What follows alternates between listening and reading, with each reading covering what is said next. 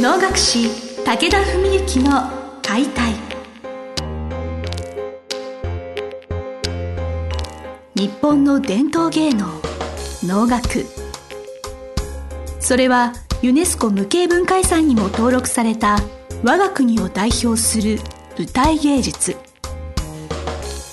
ポッドキャスト能楽師武田文幸の解体では、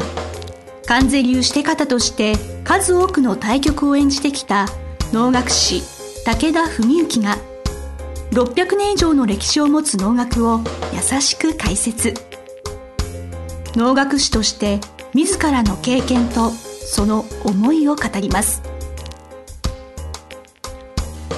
今週も始まりました。花をつかむ心を広げる能楽師武田文幸の解体。司会進行の小菅です。文幸先生、今日もよろしくお願いします。よろしくお願いします。この番組いつ収録してるかということはちょっと置いときまして、先生、年末年始立て続けに大役を務められたということで、はい、そのお話からちょっとお伺いしてもよろしいでしょうか。そうですね、はい、まず28年、平成28年12月23日に伯楽天というね、年齢20歳ぐらい分不相応な年齢不相応な、超大曲をさせていただいて、それはね、小菅さんも見に来てくださって拝見いたしました、はい、でその後およそ10日後ですね、1月3日29年の1月3日は観世会の定期能の初会で岩船というね能を回していただいたわけなんですね、周辺の師匠や父や先輩方からも、伯楽天を10日前にやったやつが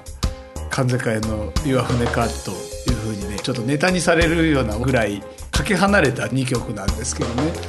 岩船っていうのは幾人かね、私の知り合いも来てくださったんですけど、能の上演時間たった15分ぐらいなんですね、実は。両極端なんですね、伯楽天と岩船で、はい、長い短い。そうなんですよ。伯楽天はね、ご覧いただいたように長かった2時間ね。寝ませんでしたか？寝はしなかったです。それは素晴らしいです、それで岩船は15分で、しかも僕の登場してる時間、指定の登場時間5分ぐらいなんですよ、実は。15分の中の5分、はい、本当短いです、なんかもうあっという間で終わっちゃうんで、例えば子供の小学生ぐらいの子供に初能、いわゆる初めて能の指定をさせるとか、お囃子方が初めて能を打つっていう、子供がですね時にやったりする曲で、なぜそれをじゃあ正月にやるかっていうと、祝言能といって、お祝いの場でおめでたい席でこうわーっと、盛り上がって終わるというような、だから短いし、かつすごい勢いがある能なんですね。でその観世会というのは、そもそもいわゆる僕の所属している観世五宗家を中心とした、6、70人からなる能楽師の団体なんですけど、そこで普段定期能というのは、毎月第1日曜日に催してるんです。で、今僕ぐらいの年齢立場の人間でもシテがまだまだつかないぐらい、要するにお歴々が普段はしてなさるという、大体一番若い方でも50代半ばとかぐらいの方が指定を務めるような会なんです。でそれに、その昔 3,40 年前、もっと前か、50年前ぐらいですかね、当時あったその一つの風習として、観世宗家で書生をされている人たちが、修行中の身である程度になってきた時に、お前はもう定期能で待ってもいいというようなお墨付きをお家元が下さると、そこでその岩船の役がつくと分かってだけど、定期能で参る機会ができると、そういうふうにして行われてきたのが実は観世会初会の岩船なんですね。でところが、時代の巡り合わせとかいろいろな経緯もあったりして、でしかも僕はその同年代の能楽師がすごく多くて、僕よりちょっと先輩みたいな立場の人が、10人近くいるんですよ。だから同じような近い世代でももう十何年前に待ってる人も中にはいるんですけど、僕はたまたまそんな風な縁で39歳の年で初回の岩船をいただいた。でまあ逆にでも伯楽天みたいな大役をね片やさせていただくような人間にもなってきているので、まあ、師匠というのは人間国宝の野村四郎先生ですけどもとか、うちの父とか近しい人たちは、まあ、僕の状況も知っているだけに伯楽天やるようなやつが関西会で初会で岩船かって言って、まあ、笑われたりするわけなんですけど、まあでも自分としてはね、でもそれはじゃあ岩船は5分だから15分だから簡単なのかっていうと、まあそれは全く考え違いであって、やる手順とか例えばやることをやったことに関してじゃあどれぐらい疲れるかとかね、そういうことはまあもしかすれば短いし覚えるのだって例えば初心者の人がやれば簡単に覚えられるかもしれないけど、プロの感覚としては5分の登場時間だったらその5分でいかにお客さんに何かを残すかっていうと、これ2時間やってりゃ2時間やってる大変さがあるし、5分だったら5分でちょっと調子が悪いからとかちょっと気分が乗らないからとかじゃなくて、そこでもうその5分にかけて爆発させないといけないわけですよね。やっぱその違いみたいなものっていうのはすごくあって、そうするとあとやっぱり何せ関西会の初会でね、まあ、お役をいただいたっていうことに対する敬意、まあ、疲れ方っていうのは違うんですか？やっぱもちろん2時間と5分だ15分5分15分では違うはずなと思うんですけど、きっと違う疲れ方を体で感じるんだろうなと思うんですけど。そうですね、違いますし、はい、あとやっぱりその演目の違いもさることながら催しの違いだから、伯楽天は法の会という、まあ、うちの一門の会でやってるんで、まあ、完全なホームですねいわば。でまあ関西会もまあ別に毎月出てる会ですから、まあ、アウェイではないんだけど、ただ少なくとも親戚ではいやうちの同門ではない人たちもいるし、もちろんお家元もいらっしゃる。でそういう方の、まあ、6、70人いる中の代表選手としてね、2番3番のうちの一つの視点を務めさせていただくわけですから、そこに対する重みみたいな感じてるわけですよね。そうすると体力だけで言えば当然やることだけで言えば2時間の伯楽天の方がよほど大変なんだけども、岩船はやっぱり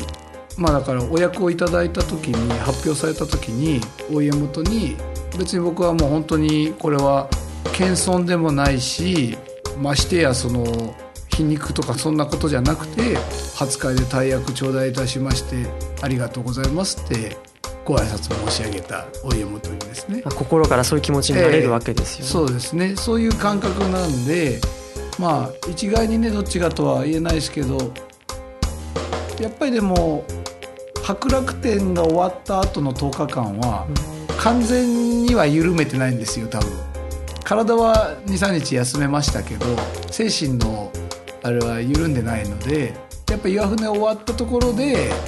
あ正月来たなみたいな、これから正月ですみたいなそうですね、いや本当大変お疲れ様です。伯楽天ちなみにいかがでした？2時間の対局で、ね、おそらく今までご覧いただいた中で一番長かったと思う。そうですね、その実際にその物理的に2時間だっていうこと以上に体感的な時間の流れがゆっくりしてますよね、なんか牧歌的って私言葉使ったんですけれど、のんびりとゆっ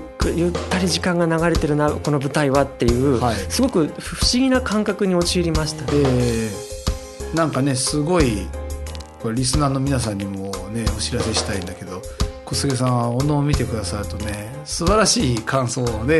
くださるんですよね。ありがとうございます、はい、だからそこで書いたのはそのあれですよね、その前シテと後シテの時 の、はい、その先生の同じ先生が演じていらっしゃるのに、僕その同じ体格の先生が演じてらしてもこうもその大きさが違って見えるのかっていうのを私すごくなんかびっくりして、雰囲気っていうんですかね、オーラみたいなものをすごく感じましたね、はい、結構僕も今回その伯楽天に関してはそれは意図しているところもあって、前してもまあいわゆるね曲の話はそれこそ第3回ぐらいのこの放送でも随分したと思うんですけど、前半前してのやっぱり漁をいわゆる釣り人のねおじいちゃんなんですけど、この人を神々しく演じるのか、ただの本当に、ね、水際にいるおじいさんなのかって、まあ自分も試行錯誤した結果、限りなく後者の方でやろうと思ったんですよ。その方が後半の住吉明神が生きるなと思って、だからもういい意味で力を抜けきったような感じで、でも芯はある、そういう中で白楽天がやってきて、ただの漁師のはずなのに、まあ、実際歌いの詩唱の中でも不思議やな、その身は卑しき漁王なるがと言ってるわけなんですね、白楽天が。だから卑しい身分の漁師で、しかもおじいさん、ね、にもかかわらず、こんなにこう心ある知識もある見識もある受け答えをする、驚かれるわけです。だから見た目の雰囲気はいかにもみすぼらしい、ちょっとくたびれた感じでもおかしくはない、その感じと後の大きさっていうのは、まあ、僕も今回最も意識したところでもあるので、まあ、まだね能楽鑑賞歴1年足らずの小菅さんからその感想が、ね、出たのは僕もとても嬉しかったんですね。私にも花をつかむ心が徐々になんかね、その身につけばいいかななんて思いながら、こんな気持ちで番組にこうやってやらせていただいてますけれど、はいはい、そうです、やっぱ考える時間も必要です。なんかその場に足を運んで一度持ち帰って、 あの時間ってこういう時間だったなとか、何だったんだろうあれはっていう考える時間があって、なんか受け止める力も身につくのかななんて思ったりもします。素晴らしいことを言ってくださいますね、嬉しいですね。そう、はい、いつも褒めていただきまして、本当にありがとうございます、はい、ということでですね、今日は年末年始文幸先生が2つ続けて大役を務められたというお話をお聞きいたしました、文幸先生、今日もありがとうございました。ありがとうございました。本日の番組はいかがでしたか。番組では武田文幸への質問を受け付けております。ウェブ検索で武田文幸と入力し、検索結果に出てくるオフィシャルウェブサイトにアクセス。その中のポッドキャストのバナーから質問フォームにご入力ください。ぜひ遊びに来てくださいね。